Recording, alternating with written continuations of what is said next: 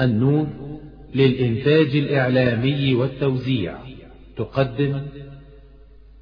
أعوذ بالله السميع العليم من الشيطان الرجيم. بسم الله الرحمن الرحيم. إن الحمد لله نحمده ونستعينه ونستغفره ونستهديه ونعوذ بالله من شرور أنفسنا ومن سيئات أعمالنا. إنه من يهده الله فلا مضل له ومن يضلل فلا هادي له. وأشهد أن لا إله إلا الله وحده لا شريك له وأشهد أن محمدا عبده ورسوله.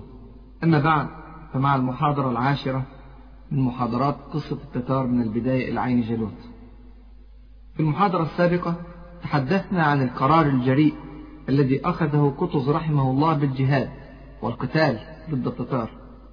وتحدثنا عن قراره الأصعب والأروع وهو الجهاد في فلسطين. وكيف بدأ بالفعل في تجميع الجيوش في منطقة الصالحية بمحافظة الشرقية وأخذ فعلا قرار التحرك إلى فلسطين. هذا التحرك يا إخواني وأخواتي كان في أوائل شهر شعبان سنة 658 هجرية لما تيجي توافق الشهور مع الشهور الميلادية تلاقي أن هذا الشهر يوافق شهر يوليا سنة 1260 ميلادية. يوليا أي أن هذا التحرك كان في أشد شهور السنة حرا. وانتوا عارفين المشوار هيكون شكله إيه؟ هيطلع من الصالحية في اتجاه الشمال الشرقي حتى يصل إلى سيناء ثم يسلك طريق الساحل الشمالي لسيناء بحذاء البحر الأبيض المتوسط حتى يصل إلى غزة. يعني سيخترق الصحراء الشرقية في مصر ثم يخترق صحراء سيناء بكاملها حتى يصل إلى غزة. ومع ذلك سبحان الله صبر الجيش المجاهد. وتذكر الجميع غزوة تبوك وما صاحبها من صعوبات شديدة الشبه. بما يصاحب هذه الموقعة. سبحان الله. المسلمون في تبوك فوق الحر وفوق الأزمة الاقتصادية التي كانت تمر بالمدينة وفوق قطع المسافة الصحراوية الطويلة كانوا يذهبون لقتال قوة هائلة من قوى الأرض في ذلك الزمن وهي قوة الرومان. وهذه المرة كذلك يقطع المسلمون المسافة الطويلة في هذا الحرب وفي هذه الأزمة الاقتصادية ليقابلوا جيشا هائلا كذلك هو جيش التتار. سبحان الله. والتاريخ يكرر نفسه. غير أن المسلمين سبحان الله في تبوك لم يجدوا الرومان في انتظارهم فلم تتم المعركة. أما في موقفنا هذا فالتتار كانوا في الانتظار وستتم الموقعة كما تعلمون. قطز رحمه الله كان يتحرك على تعبئة بمعنى أنه يتحرك وقد رتب جيشه الترتيب الذي سيقاتل به لو حدث قتال. وذلك حتى إذا فاجأه أحد جيوش التتار كان مستعدا فوضع قطز رحمه الله على مقدمة جيشه ركن الدين بيبرس رحمه الله القائد العسكري الفذ ليكون أول من يصطدم بالتتار. وقطز رحمه الله يهدف من ذلك أن يجعل الفرقة الأولى التي تصطدم بالتتار على رأسها قائد عسكري فذ قد تحدث هذه الفرقة نصرا ولو جزئيا. هذا النصر وإن كان صغيرا إلا أنه سوف يرفع من معنويات الجيش المسلم لا شك. لذلك خلى أقوى فرق الجيش هي الفرقة الأمامية الأولى التي تتقدم الجيش. مش بس كده لا ده فصل المقدمة تماما عن بقية الجيش. جعل المقدمة على مسافة طويلة من الجيش بحيث إذا كانت هناك عيون للجيش التتري تراقب خط سير الجيش المسلم فتكتشف العيون المقدمة وتظن أن هذه المقدمة هي كل الجيش المسلم. وبذلك يستطيع قطز رحمه الله أن يخفي بقية الجيش ويناور به ويحاور ويختبئ ويفعل خطط قد لا تخطر على بال التتار. وهكذا اجتاز ركن الدين بيبرس رحمه الله الحدود المصرية في 26 يوليو سنة 1260 ميلادية. دخل جوه فلسطين. ولسه الجيش المسلم بقية الجيش المسلم ما دخلتش أرض فلسطين. بمجرد ما دخلت المقدمة الإسلامية أرض فلسطين اجتازت بسرعة رفح وخان يونس ودير البلح واقتربوا جدا من غزة ورآهم التتار هناك. عيون التتار اكتشفت المقدمة. وحدث ما توقعه قطز رحمه الله. ظنوا أن المقدمة هي كل الجيش. والتقت الحامية التترية التي كانت بغزة مع مقدمة الجيش المسلم هناك في غزة موقعة تعرف في التاريخ باسم موقعة غزة. لكن كما ذكرنا قبل ذلك مقدمة الجيش المسلم ما شاء الله كانت مقدمة قوية. قائدها ركن الدين بيبرس قائد دارع. الحامية التترية في غزة صغيرة نسبيا. الجيش التتري الرئيسي معسكر على مسافة بعيدة جدا جدا على مسافة حوالي 300 كيلو متر من غزة في سهل البقاع في لبنان. فكل المقومات كانت تعطي فرصة كبيرة للجيش المسلم أن يحقق انتصارا ولو بسيطا. وبالفعل انتصر ركن الدين بيبرس رحمه الله بمن معه من الجنود على الحامية التترية الصغيرة وقتلوا منها بعضها وفر الباقون إلى الشمال ليخبروا كدبغة الذي يعسكر في سهل البقاع بالهزيمة النسبية التي وقعت للحامية التترية في غزة ويخبرونه كذلك أن الجيوش الإسلامية تتقدم. في اتجاه الشمال. حامية التترية إخواني في غزة فوجئت هي كانت مفاجأة كبيرة جدا جدا. المفاجأة مش بس مفاجأة المباغتة أو الخطة العسكرية أو الاستراتيجية أو اتخاذ مواقع معينة أو فنون الحرب بصفة عامة لا. المفاجأة الحقيقية أن التتار اكتشفوا أن هناك طائفة من المسلمين ما زالت تقاتل ما زالت تحمل السيوف ما زالت تدافع عن دينها. وعن أرضها وعن شرفها وعن عرضها وعن كرامتها. ألف التتار في كل السنوات السابقة أن يجدوا المسلمين يفرون ويهربون. ألف زعماء التتار أن يجدوا زعماء المسلمين يطلبون دائما التحالف المغزي والركوع المذل. ما توقعوا أبدا أن تظل هناك طائفة مسلمة تدافع عن حقها. لكن سبحان الله يا إخواني هذا ظن التتار وهو ظن ليس في محله حتما. هذه الأمة مهما ضعفت فإنها لا تموت. مهما ركع منها رجال فسيظل منها آخرون يدافعون عنها ما بقيت الحياة. اسمعوا كده الحديث الجميل ده. رواه الإمام مسلم رحمه الله عن ثوبان رضي الله عنه وأرضاه قال قال رسول الله صلى الله عليه وسلم لا تزال طائفة من أمتي ظاهرين على الحق لا يضرهم من خذلهم حتى يأتي أمر الله. هكذا.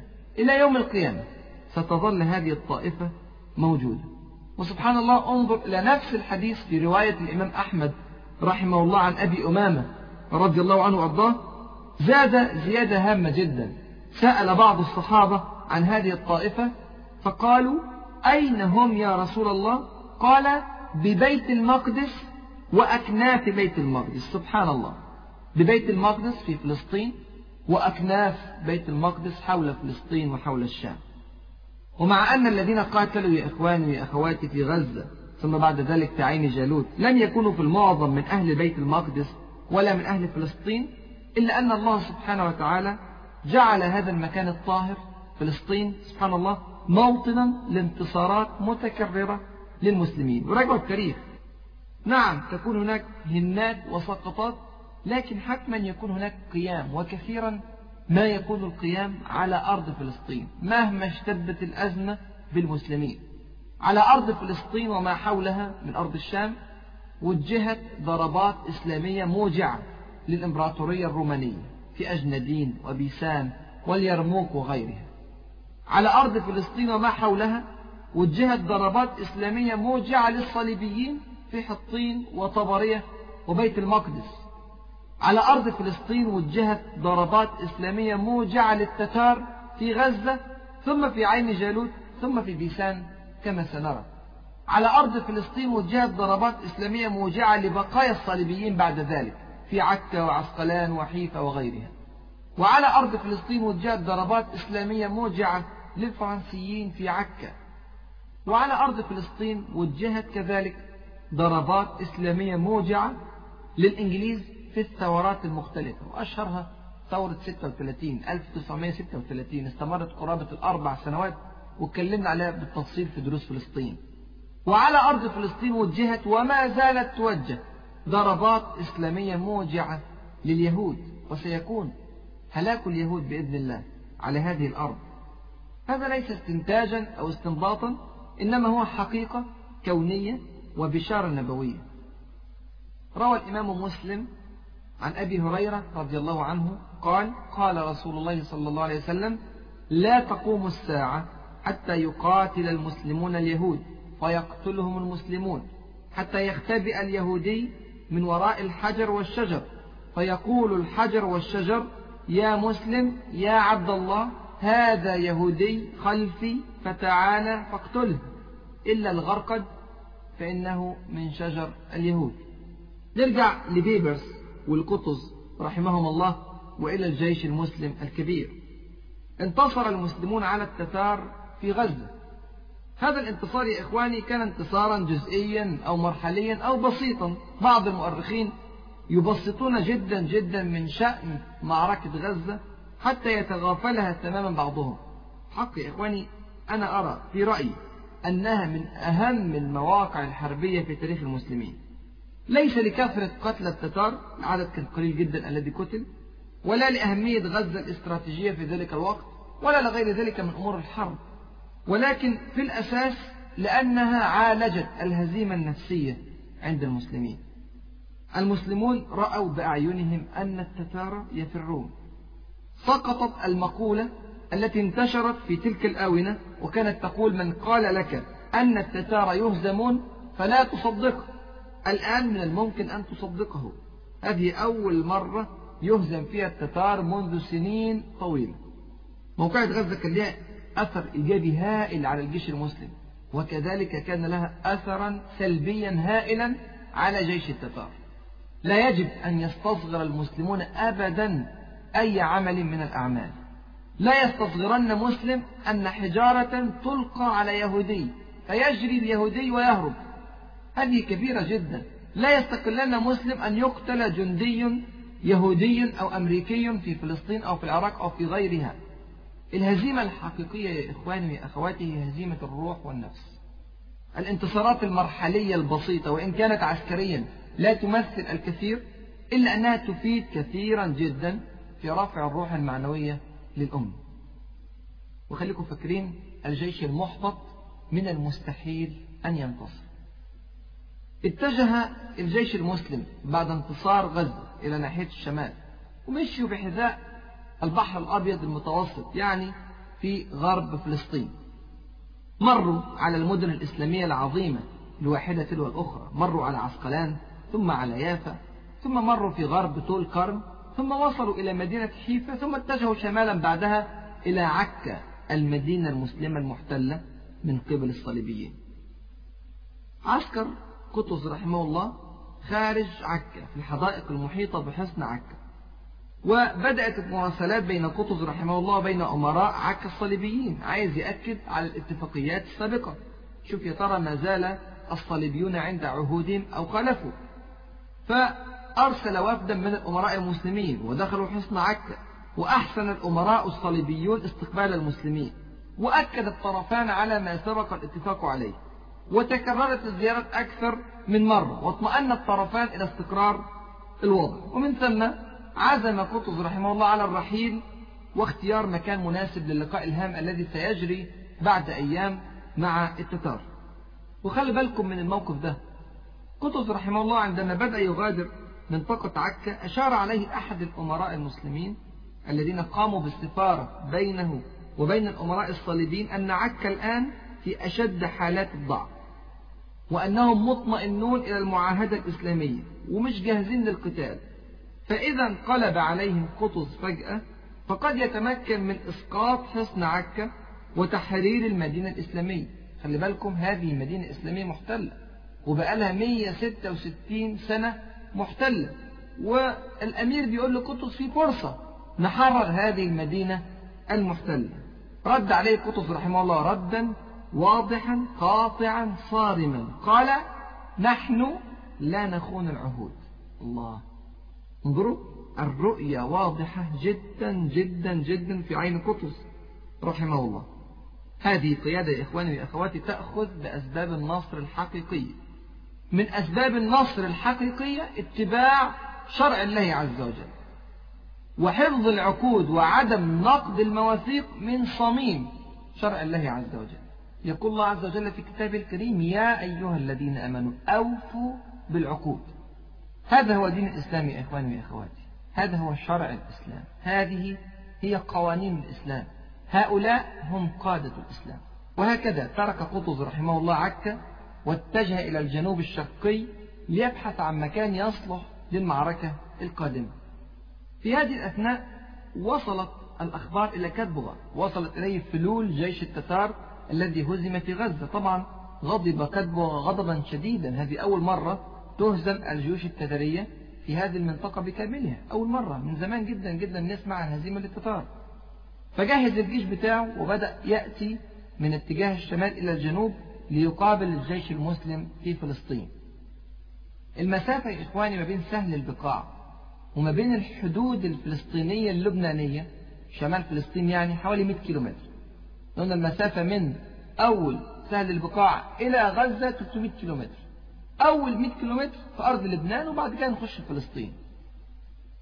تخيلوا أن كتبغة قطع المسافة اللي هي 100 كيلومتر ديت مفروض الجيوش عادة تقطعها في حوالي يومين أو ثلاثة قطعها في أكثر من شهر. أكثر من شهر. علم أن هناك رجالا يقاتلون من المسلمين فتثاقلت الخطى سبحان الله. الرسول صلى الله عليه وسلم يقول في الحديث الشريف نصرت بالرعب مسيرة شهر. خلي بالكم هذا الرعب كثيرا ما يكون غير مبرر بالأسباب المادية. ليس له تفسير إلا أن الله عز وجل ألقاه في قلوب أعدائه. كذلك قال ربنا في كتابه الكريم على سبيل المثال قال في سورة الأنفال سألقي في قلوب الذين كفروا الرعب فاضربوا فوق الأعناق واضربوا منهم كل بنان. وقال سبحانه وتعالى في آل عمران سنلقي في قلوب الذين كفروا الرعب بما أشركوا بالله ما لم ينزل به سلطانا. وهكذا يا إخواني وأخواتي الله عز وجل يلقي الرعب في قلوب الجيوش الضخمة الهائلة إذا رأت أمامها جيشا مؤمنا يقاتل في سبيل الله عز وجل. وهذه حقيقة كونية متكررة في كل مواقع المسلمين. يبقى الجيش التتري جاء إلى هذه المنطقة بعد مرور تقريبا حوالي شهر من علم كتبغة في قضية تجمع المسلمين لقتاله في فلسطين. الجيش الإسلامي انتهز الفرصة وغادر عكا في اتجاه الجنوب الشرقي وأسرع قطز رحمه الله باجتياز مدينة الناصرة وتعمق أكثر في الجنوب الشرقي حتى وصل إلى منطقة تعرف بسهل عين جالوت. عين جالوت هذا سهل يقع في الوسط تقريبا بين مدينتي نابلس في الجنوب وبيسان في الشمال.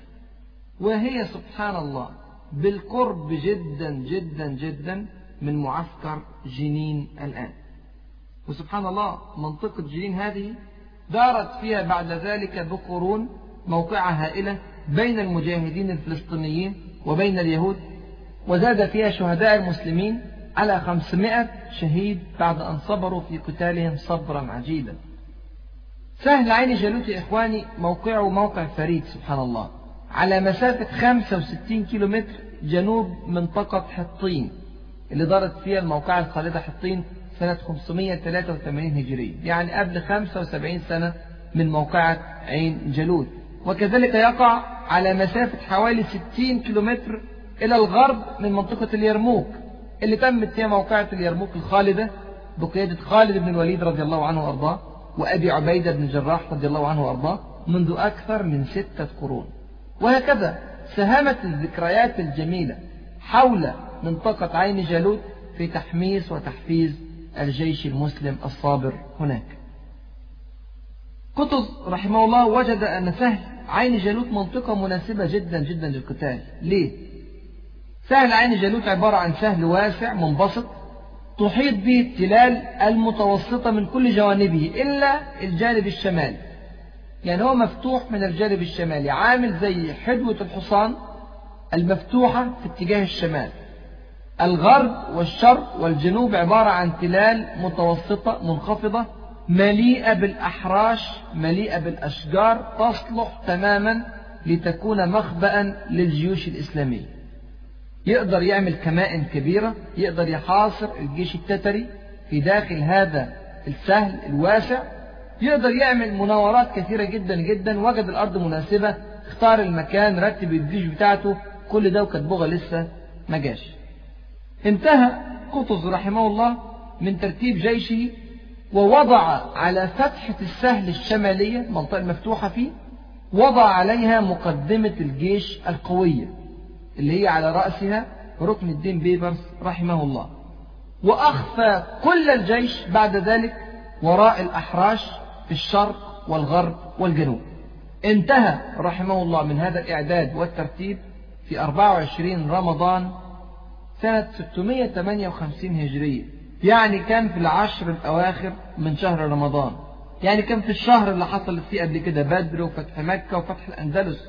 سبحان الله انتظر المسلمون على تعبئة في هذا الجو الإيماني الجميل جدا جدا وفي ليلة وترية 24 رمضان ليلة وترية وما بقيت إلا ساعات قليلة جدا جدا ويحدث الصدام المروع بين قوة أمة الإسلام وقوة التتار. جاء جيش كتبغة وقد امتلأ بالصلف والغرور تسبقه سمعته العالية جدا في سفك الدماء وتخريب الديار وإفناء البشرية وقد استكبروا في أنفسهم وعتوا عتوا كبيرا. مر الجيش غرب بيسان وانحدر جنوبا في اتجاه عين جالوت حيث كانت القوات الإسلامية قد أخذت مواقعها ورتبت صفوفها ووقفت في ثبات تنتظر الجيش التتري في هنا معلومة في غاية الأهمية محتاجين نقف معها وقفة بينما قطز رحمه الله في سهل عين جالوت إذا بأعداد غفيرة من المتطوعين المسلمين من أهل فلسطين يخرجون من القرى والمدن ليلتحقوا بالجيش المسلم. سبحان الله. تيقنوا أن حربا حقيقية ستحدث قريبا. لازم هنا نقف وقفة ونحلل الموقف الغريب ده. ليه غريب؟ لأنه لازم نتساءل أين كان هؤلاء المتطوعون يوم أن جاءت فرقة تتارية بسيطة فاخترقت فلسطين بكاملها من شمالها إلى جنوبها حتى احتلت مدينة من أواخر المدن في فلسطين مدينة غزة. كيف قعد هؤلاء قبل ذلك؟ وكيف قاموا الآن؟ لماذا تحركوا الآن إلى سهل عين جالوت؟ الإجابة في منتهى البساطة أمر شفناه كتير جدا جدا في التاريخ الإسلامي. هؤلاء القاعدون كانوا يفتقدون إلى القدوة. تربية بالقدوة. كلمة كتير جدا جدا كررناها في هذه المجموعة منذ أن ذكرنا قطز رحمه الله. الكثير يا إخواني من المؤمنين الصادقين الذين يريدون خدمة الدين ورفعة الإسلام لا يجدون قدوة صالحة يقلدونها. لا يجدون قائدا مخلصا يتبعونه. فيقعدون. ألف هؤلاء البسطاء في فلسطين أن يروا قوادهم في الشام يعقدون الأحلاف المهينة مع التتار ويفتحون لهم الحصول والديار ويمدون لهم الجسور ويمهدون لهم الطريق. افتقد هؤلاء المسلمون البسطاء القدوة الصالحة فلم يظهر الخير الكثير الذي بداخلهم. فلما جاء قطز رحمه الله ومن معه من المؤمنين الصادقين وقطعوا الطريق كله إلى أرض الموقعة وهم يتقدمون في ثبات ولم يفعلوا مثل ما فعل الناصر يوسف الأيوبي عندما فر بمجرد سماعه أن جيش التتار قد اقترب. لما رأوا كل ذلك تحمست قلوبهم. خرجت العواطف الكامنة في صدورهم. تحركت فيهم الحمية لهذا الدين. هانت عليهم التضحية وهان عليهم الجهاد. تربية بالقدوة يا إخواني. نعم هؤلاء ليسوا كالجيش النظامي في قدراته ومهاراته لكنهم متحمسون متشوقون إلى العمل في سبيل الله. وهذه الحماسة في ميدان القتال تنفع كثيرا. قطز رحمه الله استخدمهم في سلاح الخدمات. ووفر الجنود الذين كانوا في سلاح الخدمات في أعمال أخرى قتالية. غير كده كان لهم أهمية تانية كبيرة جدا تكثير سواد المسلمين. ولا شك أن هذا يبث الرعب في قلوب الكافرين. غير كده وكده اجتمع الكثير من الفلاحين من القرى المختلفة ممن لا يستطيع قتالا ولا خدمة إما لكبر سن أو لعجز أو لمرض. واجتمع كذلك النساء والصبيان. طب اجتمعوا عشان يعملوا إيه؟ اجتمعوا ليصطفوا بأعداد كبيرة. على طرفي سهل عين جالوت وقد علت أصواتهم بالتكبير والدعاء للمسلمين. سبحان الله. وارتفعت صيحاتهم التأييدية للقوات الإسلامية وتحركت ألسنتهم وأيديهم وقلوبهم بالدعاء لرب العالمين أن ينصر الإسلام وأهله ويذل الشرك وأهله. كل هذه الأحداث في يوم 24 رمضان من سنة 658 من الهجرة وهو اليوم السابق مباشرة للموقعة الرهيبة عين جالوت. كل الحاجات دي طبعا كانت تأييد للجيش المسلم رفع لمعنويات الجيش المسلم إلى أقصى درجة. لسه في حاجة تانية في 24 رمضان؟ قبل الموقعة بيوم لسه في حاجة وبرضه غريبة جدا جدا أن تحدث في هذا التوقيت. هذا فعل رب العالمين سبحانه وتعالى. بينما هم في سهل عين جالوت جاء رجل من أهل الشام وهو يسرع المسير يطلب أن يقابل أمير القوات الإسلامية قطز ومن معه من بقية الأمراء. قال إنه رسول من قبل صارم الدين أيبك. صارم الدين أيبك هو أحد المسلمين الذين أسرهم هولاك قبل ذلك عند غزوه بلاد الشام. ثم قبل صارم الدين أن يعمل في الخدمة في صفوف جيش التتار واشترك معهم في مواقعهم المختلفة وجاء معهم إلى موقعة عين جالوت. ولا ندري إن كان قد قبل التعاون مع التتار لرغبة في نفسه عايز فعلا يتعاون معهم؟ أم قبل ذلك مضطرا وهو يعد العدة لينفع المسلمين؟ لا ندري هذا. هذا بينه وبين رب العالمين سبحانه وتعالى. لكن ما نعلمه أنه قبيل موقعة عين جالوت. في هذا اليوم الذي سبق الموقعة مباشرة قرر أن يخدم جيش المسلمين بقدر ما يستطيع. سبحان الله. وما يعلم جنود ربك إلا هو. هذا الرجل صارم الدين أيبك لا يعرفه قطز ولا يعرفه أمراء الجيش الإسلامي. ولكن الله عز وجل وضعه في هذا المكان ليقدم للمسلمين خدمات جليلة. ليأتي النصر من حيث لا يحتسب المسلمون. وسبحان الذي ساقه في ذلك التوقيت الفريد كما ساق نعيم بن مسعود قبل ذلك في غزوة الأحزاب ليكون سببا رئيسيا في انتصار المسلمين يوم الأحزاب. وسبحان الله وما يعلم جنود ربك إلا هو. ماذا قال رسول صارم الدين أيبك جايب ثلاث معلومات. أولا أول معلومة جيش التتار ليس بقوته المعهود. ليه؟ هولاكو أخذ معه عدد كبير وهو راجع لتبريز. بعد أن وصله نبأ موت منكو خان خاقان التتار. فالجيش الذي سيقابل المسلمين الآن ليس على نفس الهيئة التي دخل بها الشام فلا تخافوهم. أدي أول معلومة وهي في غاية الأهمية. ليه؟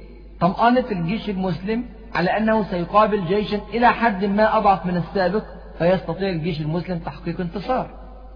الخبر الثاني ميمنة التتار أقوى من الميسرة. فعلى جيش المسلمين أن يقوي من الميسرة. الميسرة الإسلامية ستقابل الميمنة التترية فدي برضه معلومة عسكرية في غاية الأهمية. الخبر الثالث هو أن الأشرف الأيوبي أمير حمص والأشرف الأيوبي هذا من الأمراء الموالين.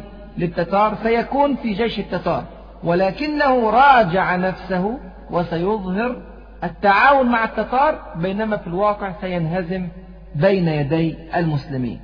دي كانت الرسالة التي جاءت من صارم الدين أيبك في ذلك التوقيت العجيب. طبعا الخبراء العسكريون الإسلاميون في موقعة عين جالوت اجتمعوا وخافوا أن تكون كل هذه الأمور مجرد حيل من التتار. قالوا لا يكون هذا معمولية على المسلمين ما يكونوش عاملين عمل يضل به فريق المسلمين عن اختيار القرار الصواب ولكن يجب أن نأخذ الحذر. وبدأوا بالفعل يرتبوا الصفوف بتاعتهم مع اعتبار أن هذه الأمور قد تكون من الأمور الحقيقية. وعلى فكرة الكلام ده كله فعلا طلع صحيح زي ما قال صارم الدين أيبك تماما. وبذلك يا إخواني وأخواتي انتهى اليوم الرابع والعشرين من رمضان. قضى المسلمون هذه الليلة سبحان الله في القيام والابتهاج والدعاء والرجاء. كانت هذه من أعظم ليالي السنة. أولا لأنها ليلة وترية وثانيا وهذا هام جدا جدا لأنها ليلة تسبق يوم الجهاد في سبيل الله. في صبحها سيكون لقاء عظيم يثأر فيه المسلمون لدماء الملايين من المسلمين التي سفكت على أيدي هؤلاء التتار الهمج. هذه يا إخوة ويا أخوات ليلة خالدة حقا. فعلا متعة حقيقية لا يشعر بها إلا المجاهدون في سبيل الله. نسأل الله عز وجل أن يكتب لنا جهادا في سبيله وأن يرزقنا ثباتا في أرض الجهاد. قطز رحمه الله يا إخواني اجتهد كثيرا كثيرا كما بينا في الدرس الذي نحن بصدده الآن وفي الدروس السابقة اجتهد كثيرا في الزرع وغدا هو يوم الحصاد. بكرة نتائج كل الأعمال الضخمة التي قام بها قطز رحمه الله قبل ذلك. وجاء وقت الفجر. وصلى المسلمون الفجر في خشوع. ورتبوا صفوفهم بعد الصلاة واستعدوا. وما هي إلا لحظات وأشرقت الشمس. كان يوم الجمعة. عيد في السماء. وعيد في الأرض. وسيكون عيدا من أعظم أعياد المسلمين. سيكون عيدا للنصر إن شاء الله. يوم الجمعة. الخامس والعشرون من رمضان سنة 658 من الهجرة. تاريخ مش مفروض أي حد من المسلمين ينساه. هذه من أعظم تواريخ المسلمين مطلقا. 25 رمضان سنة 658 من الهجرة. بشروق الشمس أضاءت الدنيا ورأى المسلمون من بعيد جيش التتار. أتى الجيش التتري المهول من اتجاه الشمال. الجيش الذي دوخ العالم الجيش الذي أسقط نصف العالم الإسلامي وأسقط كذلك نصف أوروبا. جاء هذا الجيش واقترب من سهل عين جالوت وعلى أبواب السهل في الناحية الشمالية وقف الجيش التتري في عدده الرهيب وعدته القوية. ولم يكن بالسهل أحد من المسلمين. السهل كان فاضي تماما. كل المسلمين واقفين مستخبين وراء التلال. حتى المقدمة التي كان على رأسها ركن الدين بيبرس رحمه الله كانت مختبئة في ذلك الصباح.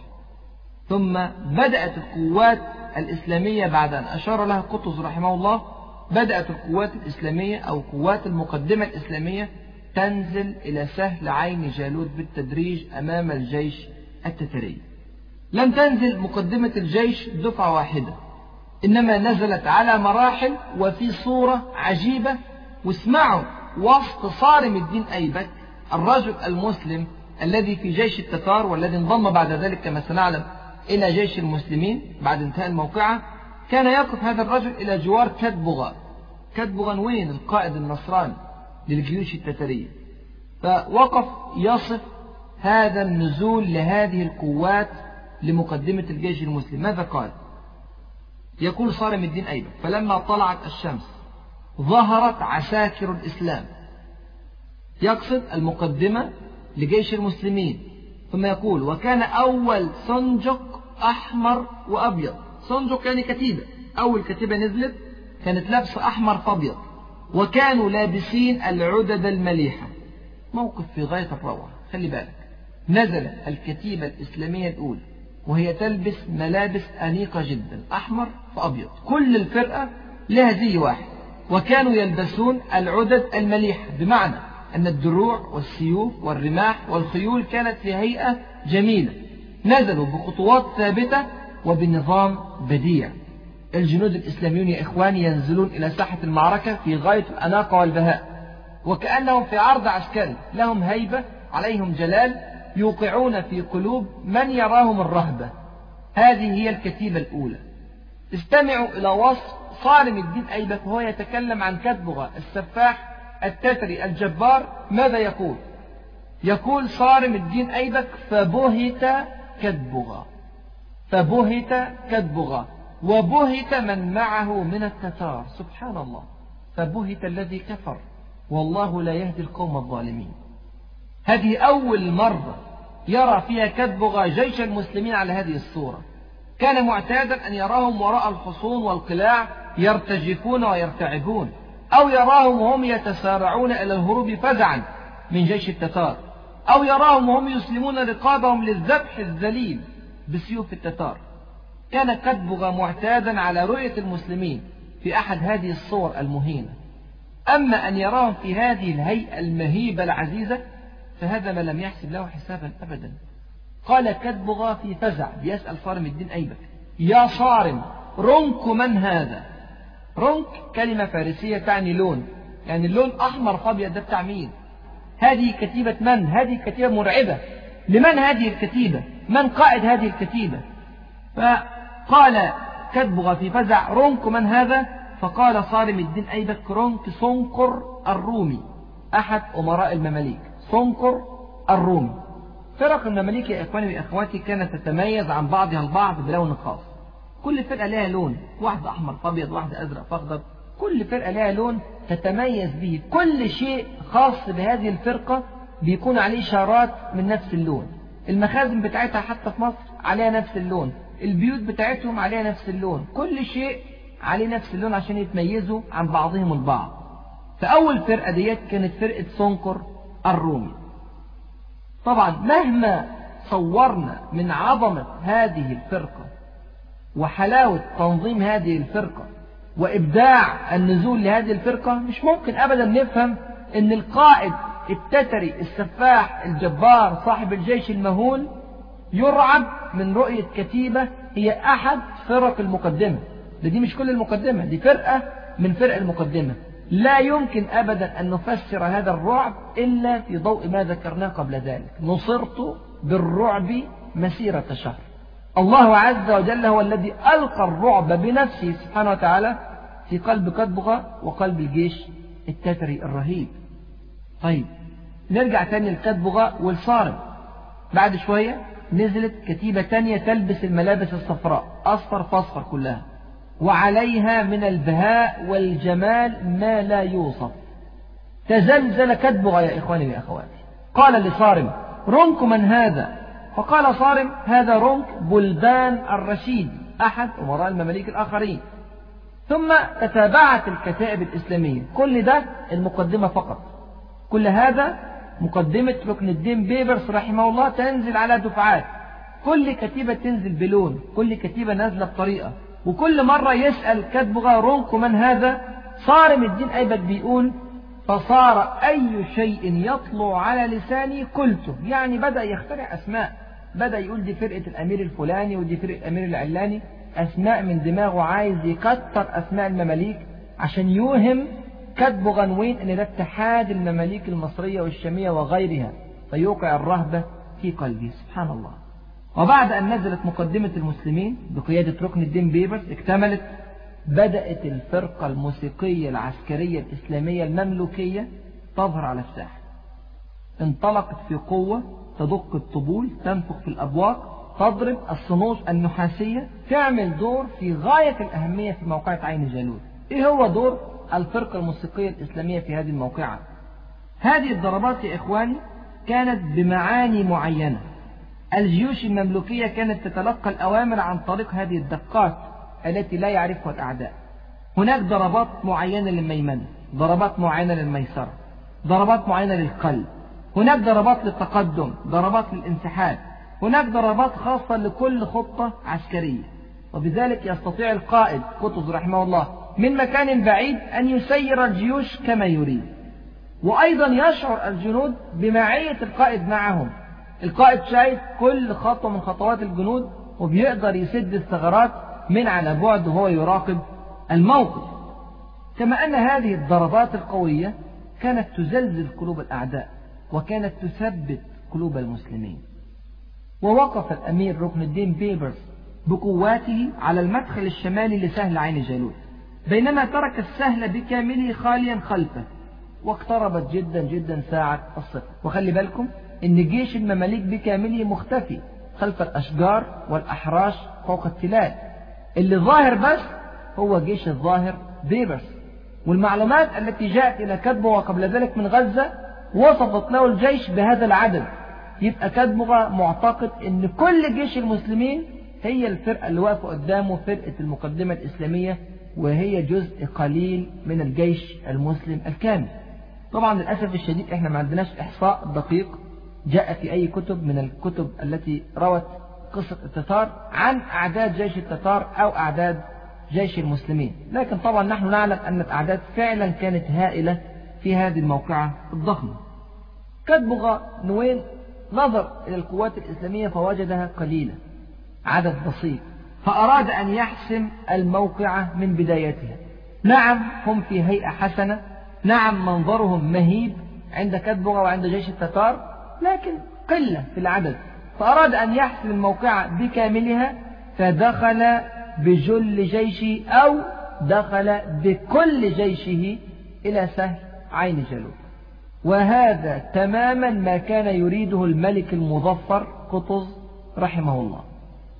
أعطى كتبغة قائد التتار إشارة البدء لقواته وانهمرت جموع التتار الرهيبة وهي تصيح صيحات مفزعة على مقدمة جيش المسلمين كانت أعدادا هائلة يا إخواني هائلة. من الفرسان ينهبون الأرض نهبا في اتجاه القوات الإسلامية. القائد المحنك ركن الدين بيبرس رحمه الله كان يقف في رباطة جأش عجيبة ومعه الأبطال المسلمون يقفون أيضا في ثبات. ما تحركوا. ألقى الله عز وجل عليهم سكينة وأمنا واطمئنانا. سبحان الله. كانوا وكأنهم يرون جحافل التتار الضخمة. لا تعد أن تكون حفنة قليلة من الرجال. وإذ يريكموهم إذ التقيتم في أعينكم قليلا. ويقللكم في أعينهم ليقضي الله أمرا كان مفعولا. وإلى الله ترجع الأمور. اقتربت جدا جموع التتار من مقدمة الجيش الإسلامي فأعطى القائد المحنك الظاهر ركن الدين بيبرس رحمه الله إشارة البدء لرجاله فانطلقوا في شجاعة نادرة اتجاه جيش التتار. ولا ننسى أن المقدمة صغيرة جدا بالمقارنة بجيش التتار. وارتطم الجيشان ارتطاما مروعا. مروعا بمعنى الكلمة. ارتفعت سحب الغبار الكثيف في ساحة المعركة. تعالت أصوات دقات الطبول وأصوات الآلات المملوكية وعلت صيحات التكبير من الفلاحين الفلسطينيين الواقفين على جنبات السهل. وامتزجت القوات المسلمة الباسلة بقوات التتار. وسرعان سبحان الله ما تناثرت الأشلاء وسالت الدماء وارتفع صليل السيوف وغطى على كل شيء. احتدمت المعركة في لحظات. رأى الجميع من الهول ما لم يرونه أبدا أبدا في حياتهم قبل ذلك. هذه من أكبر المواقع في تاريخ الأرض يا إخواني. هذه الفرقة المملوكية كانت من أفضل فرق المسلمين وأحسن قطز رحمه الله اختيار أفرادها واحدا واحدا. حتى تستطيع أن تقف هذه الوقفة الجسورة أمام هذه الجحافل من التتار. ثبتت القوات الإسلامية ثباتا رائعا مع قلة عددها. كتب غنوين شاف القوة ثابتة فضغط بصورة أكبر وبدأ يستخدم كل الطاقة أدخل كل الجنود إلى داخل السهل ولم يترك أي قوات للاحتياط خلف الجيش التتري كل هذا وقطز رحمه الله يركب الموقف عن بعد ويصبر نفسه وجنده عن النزول لساحة المعركة حتى تأتي اللحظة المناسبة. ومرت الدقائق والساعات كأنها الأيام والشهور يا إخواني وأخواتي. وسبحان الله. مع أن الفجوة هائلة في العدد والعدة بين الفريقين إلا أن اللقاء كان سجالا حتى هذه اللحظات. كان من هم المسلمين إلى هذه اللحظة أن يستنزفوا القوات التترية في حرب مرهقة أن يحطموا نفسياتهم عند مشاهدة ثبات المسلمين وقوة بأس المسلمين. ده كان الجزء الأول من الخطة الإسلامية. الصبر قدر المستطاع حتى تستنزف الطاقات التترية عن آخرها عشان يزهق التتار من حرب المسلمين لحد آخر فرصة عند الجيش المسلم آخر صبر عند الجيش المسلم. ثم جاء وقت تنفيذ الجزء الثاني من الخطة الإسلامية البارعة. دقت الطبول دقات معينة لتصل بالأخبار من قطز إلى بيبرس ليبدأ في تنفيذ الجزء الثاني الخطير من الخطة. الجزء الثاني من الخطة كان عبارة عن محاولة سحب جيش التتار إلى داخل سهل عين جالوت. ويا حبذا لو سحب الجيش بكامله بحيث تدخل قوات التتار في الكمائن الإسلامية تمهيدا لحصارها والقضاء عليها. طيب هنسحبها إزاي؟ يبدأ ركن الدين بيبرس في تنفيذ مهمة صعبة جدا. يظهر الانهزام أمام التتار يتراجع بظهره وهو يقاتل. على ألا يكون هذا التراجع سريعا جدا عشان ما يلفتش أنظار التتار إلى الخطة؟ ولا يكون بطيئا جدا فتهلك القوة الإسلامية تحت الضغط التتري الرهيب. هذا الميزان في الانسحاب يا إخواني يحتاج إلى قدرة قيادية فائقة ويحتاج إلى رجال أشداء مهرة في القتال ويحتاج فوق كل ذلك وقبل كل ذلك إلى توفيق من رب العالمين سبحانه وتعالى. وهذه العوامل بفضل الله كانت متوافرة في هذا الجيش. والمحلل لهذه الخطة سبحان الله يجد هذه الخطة هي نفس الخطة الإسلامية في موقعة نهواند الشهير موقعة نهواند كانت ضد القوات الفارسية كانت سنة 19 من الهجرة وكان يقوم بدور ركن الدين بيبرز اللي هي عملية سحب الجيش التتري إلى داخل السهل كان يقوم بهذا الدور الصحابي القائد الفذ القعقاع ابن عمرو التميمي رضي الله عنه. وكان يقوم بدور قطز رحمه الله الصحابي الجليل الفارس العظيم النعمان ابن مقرن رضي الله عنه. ساعتها قعقاع بن عمرو التميمي سحب القوات الفارسية في الكمين الإسلامي الخطير الذي قضى على قوات الفرس تماما. وهنا سبحان الله في عين جالوت يستفيد قطز رحمه الله من التاريخ يستفيد من تجارب المسلمين السابقة يطبق موقعة نهواند بحذافيرها. وبدأ ركن الدين بيبرس فعلا في الانسحاب التدريجي المدروس. وكلما رجع خطوة في السهل سهل عين جالوت تقدم جيش التتار مكانها. وقام المسلمون بتمثيلية الانهزام خير قيام. وتحمس كتبغة ومن معه للضغط على المسلمين وبدأوا بالفعل في الدخول السهل وبأعداد كبيرة. ومر الوقت ببطء على الطرفين ولكن في النهاية سبحان الله دخل جيش التتار بكامله إلى داخل سهل عين جالوت وانسحب ركن الدين بيبرس بمقدمة الجيش إلى الناحية الجنوبية من سهل عين جالوت.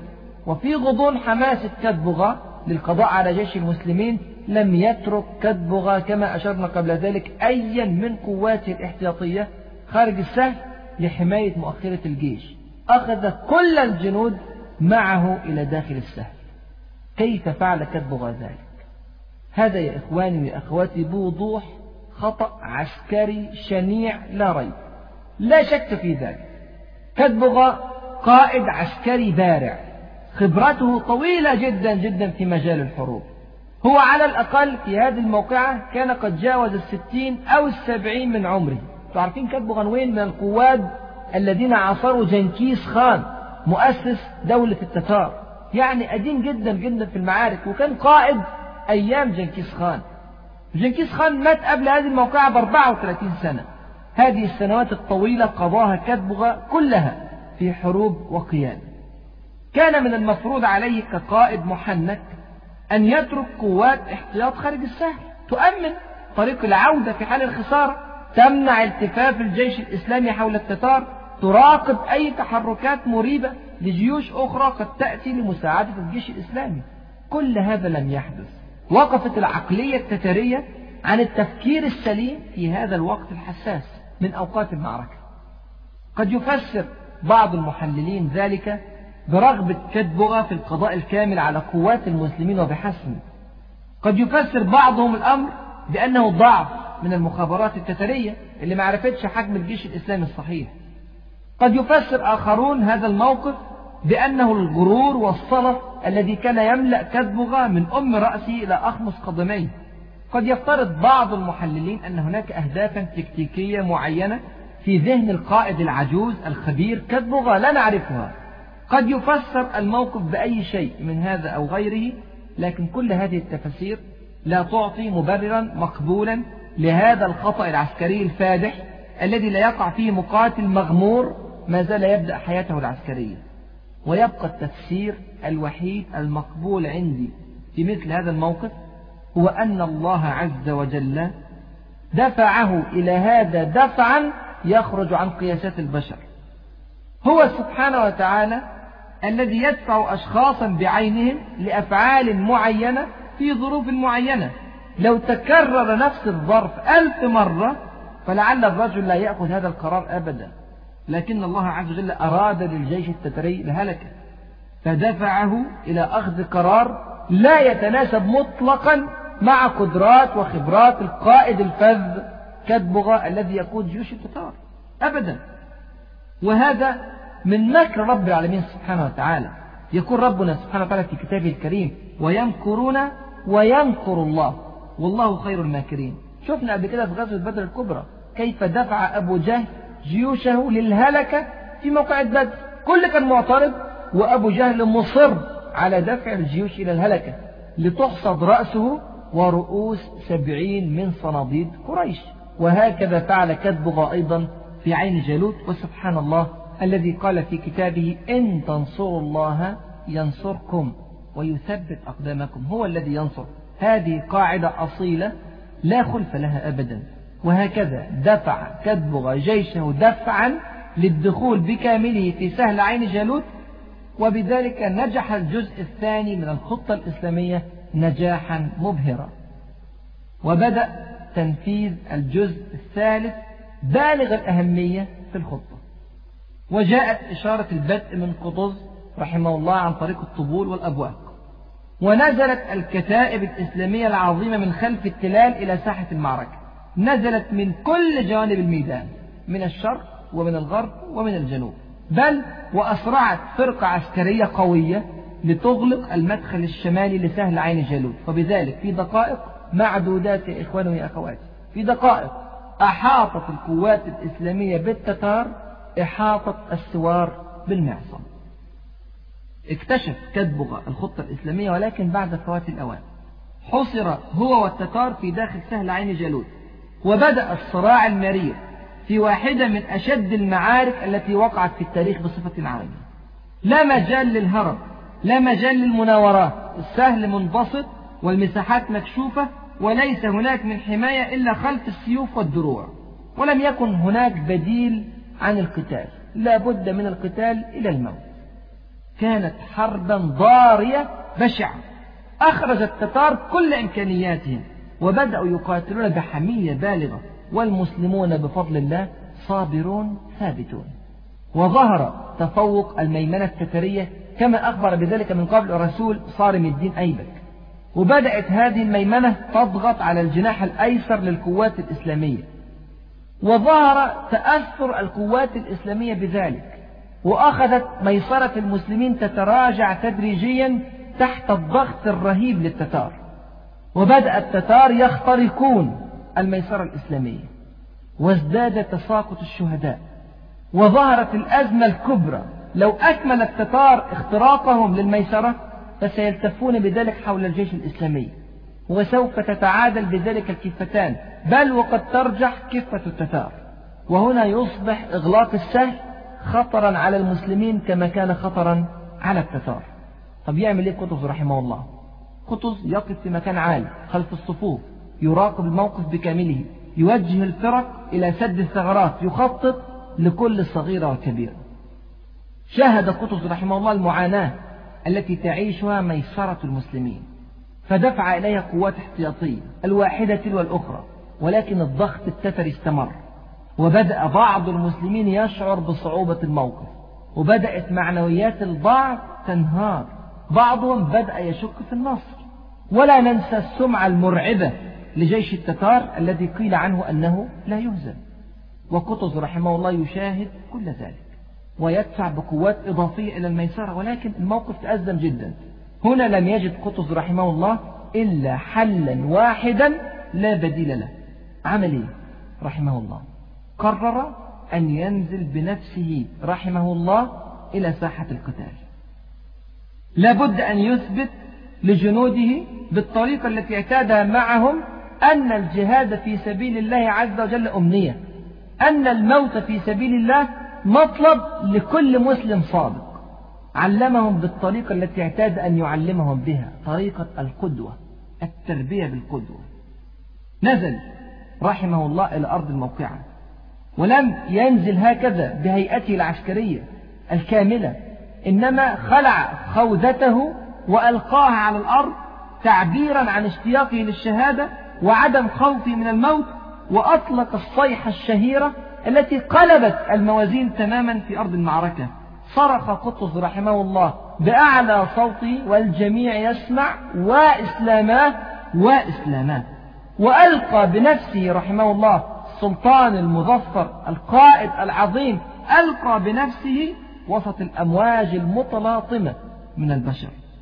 وفوجئ الجنود الإسلاميون سبحان الله بوجود القائد الملك المظفر قطز رحمه الله في وسطهم يعاني مما يعانون ويشعر بما يشعرون ويقاتل كما يقاتلون سبحان الله. أي تأييد وأي تثبيت وأي سكينة وأي اطمئنان.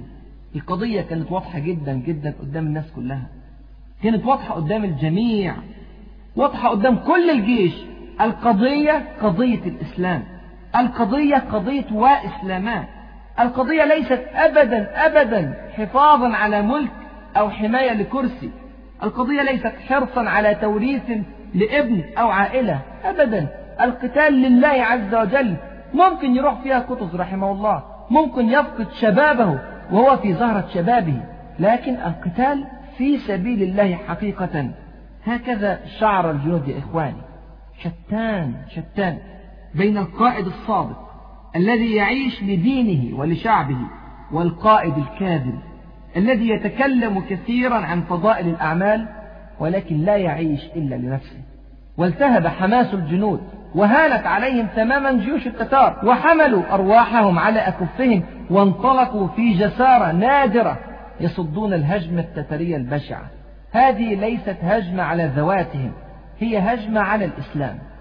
واشتعل القتال في سهل عين جالوت واستحر القتل وعلت أصوات تكبير الفلاحين. سبحان الله طغت أصوات التكبير على كل شيء.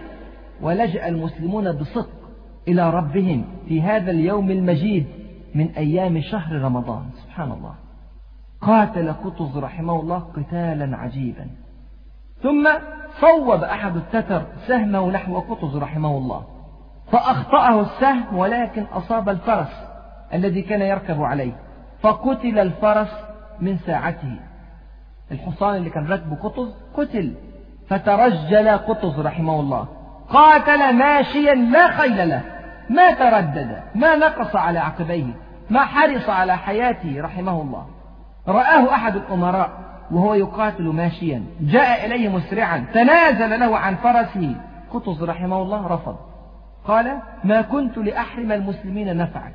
وظل يقاتل ماشيا إلى أن جاءوا إليه بفرس من الخيول الاحتياطية. سبحان الله بعد هذه الموقعة لامه أحد الأمراء وقال له لم لم تركب فرس فلان؟ فلو أن بعض الأعداء رآك لقتلك. وهلك الإسلام بسببك. قطز رحمه الله انتفض. قال في يقين رائع أما أنا لو قتلت فكنت أروح إلى الجنة. كنت أروح فين؟ أروح إلى الجنة. مقاتل في سبيل الله شهيد في سبيل الله. وأما الإسلام فله رب لا يضيعه.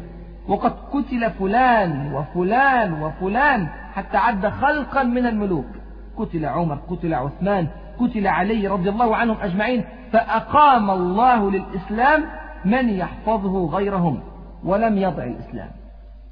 رحمك الله يا قدس كنت ولازلت والله قدوة للمسلمين. وعلى أكتاف أمثالك تنهض الأمم. نتيجة مثل هذه المواقف أدت القوات الإسلامية أداء راقيا جدا جدا في القتال. أخرجت كل إمكانياتها. لم تكن قضيتها أبدا. قضية موت أو حياة كالتتار. إنما كانت قضية نصر أو شهادة. وبدأت الكفة بفضل الله تميل من جديد لصالح المسلمين وارتد الضغط على جيش التتار وأطبق المسلمون الدائرة تدريجيا على التتار وكان يوما على الكافرين عسيرا. وتقدم أمير من أمراء المماليك أمير من الأمراء المهرة من أمراء الشام الذين انضموا إلى جيش قطز رحمه الله قبل موقعة عين جالوت من أمراء جيش الناصر الأيوبي الذي فر قبل ذلك. هذا الأمير هو جمال الدين آقوش الشمسي رحمه الله. تقدم وأبلى بلاء حسنا في القتال واخترق صفوف التتار حتى وصل إلى كتبغى القائد النصراني العجوز الخبير. وصل إليه وتقاتل رفع المسلم سيفه ورفع الكافر سيفه وأهوى المسلم بكل طاقته على الكافر فأراد الله عز وجل أن يقتل الكافر وما رميت إذ رميت ولكن الله رمى. طارت رقبة الطاغية المتغطرس كدبغة على أرض القتال وسقط زعيم التتار وبسقوطه سقطت كل عزيمة عند جيش التتار. وما رميت إذ رميت ولكن الله رمى. كانت نقطة محورية في القتال. تغير السيناريو تماما عند التتار. ما أصبح لهم من هم إلا أن يفتحوا لهم طريقا في المدخل الشمالي لسهل عين جالوت ليتمكنوا من الهرب وانطلق المسلمون الصادقون خلف التتار. فريقا يقتلون ويأسرون فريقا. وسقطت جحافل التتار تحت أقدام المسلمين صرعى. كأنهم أعجاز نخل خاوية. ضاعت السمعة. ضاعت الهيبة. مزق الجيش الرهيب تمزيقا. ركز التتار جهدهم على فتح ثغرة. في مدخل سهل عين جالوت الشمالي واستطاعوا بعد لأي وشدة أن يفتحوا ثغرة ووصلوا بالفعل إلى الخروج من سهل عين جالوت وبدأوا في الفرار في اتجاه الشمال. لكن جيوش المسلمين كانت تجري وراءهم. لم يكن الغرض أبدا في هذه الموقعة هو الانتصار في موقعة عابرة أو تحقيق كسب سياسي مؤقت يتفاوضون بعده أبدا. إنما كان الغرض الواضح هو تحرير البلاد بكاملها. عن طريق الجهاد في سبيل الله. والتتار ينهبون الأرض شمالا والمسلمون لا يتركونهم. ووصل التتار الفارون إلى بيسان. بيسان على بعد حوالي 20 كيلومتر. شمال شرق عين جالوت. ووجد التتار أن المسلمين جادون في طلبهم. فلم يجدوا إلا أن يصطفوا من جديد القتال. ولتدور موقعة أخرى عند بيسان أجمع المؤرخون على أنها أصعب من الأولى أصعب من عين جالوت. وقاتل التتار قتالا رهيبا دافعوا عن حياتهم بكل قوة وبدأوا يضغطون على المسلمين وكادوا أن يقلبوا الأمور لمصلحتهم. وابتلي المسلمون يا إخواني ابتلي المؤمنون وزلزلوا زلزالا شديدا.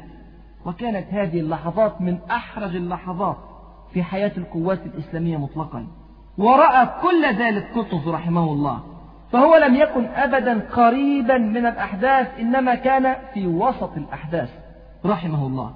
انطلق قطز رحمه الله يحفز الناس يدعوهم للثبات ثم أطلق صيحته الخالدة مرة ثانية. قال وإسلاما وإسلاما وإسلاما قالها ثلاث مرات. ثم قال في تضرع واسمع إلى كلماته. قال في تضرع يا الله يا الله. انصر عبدك قطز على التتار. الله أكبر.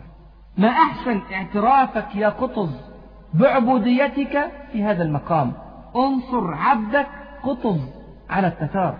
لست أنا الملك المظفر لست أنا أمير المسلمين لست أنا سلطان مصر إنما أنا عبدك. يا أيها المؤمنون الصادقون كيف يلجأ العبد بصدق إلى الله عز وجل ويتركه الله عز وجل؟ هذا أبدا لا يكون.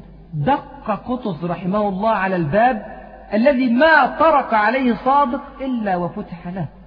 تقرب قطز رحمه الله إلى من بيده ملكوت السماوات والأرض. وعندما يخشع ملوك الأرض لابد أن يرحم جبار السماوات والأرض. كان خشوع قطز الصادق هو الجبل الذي وقع على جيش التتار فأهلكهم بكاملهم. ما انتهى من دعائه وطلبه رحمه الله حتى خارت قوى التتار تماما تماما. وبدأ الجنود الذين روعوا الأرض قبل ذلك يتساقطون كالذباب على أرض بيسان. قضى المسلمون تماما على أسطورة الجيش الذي لا يقهر. ارتفعت راية الإسلام وتهاوت راية التتار.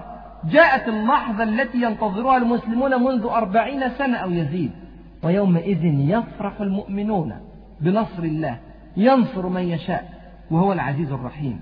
وتخيلوا معي تخيلوا في موقعة عين جالوت أبيد جيش التتار بكامله. تخيلوا هل سمعتم عن هذا؟ هل سمعتم عن مثيل ذلك؟ جيش بكامله يباد عن آخره؟ لم يبق على قيد الحياة من الجيش أحد بالمرة بالمرة. هل سمعتم أمرا كهذا؟ فني الجيش الذي اجتاح نصف الكرة الأرضية. فني الجيش الذي سفك دماء الملايين وخرب مئات المدن وعاث في الأرض فساد. وانتصر الجيش الإسلامي العظيم. هنيئا لكم أيها المسلمون بالنصر العظيم. هنيئا لك يا قطز. هنيئا لك قد حان وقت قطف الثمار. ماذا فعل قطز رحمه الله عندما رأى جموع التتار صرعى على أرض بيسان المباركة ماذا فعل؟ يتلقى التهنئة في ذلك الوقت يرفع رأسه ويفتخر. أول شيء فعله قطز رحمه الله أن نزل من على فرسه ومرغ وجهه على الأرض. يسجد لله شكرا. سبحان الله. ما دخله غرور المنتصرين؟ ما رفع رأسه بزهو المتكبرين؟ ما شعر أنه قد فعل شيئا؟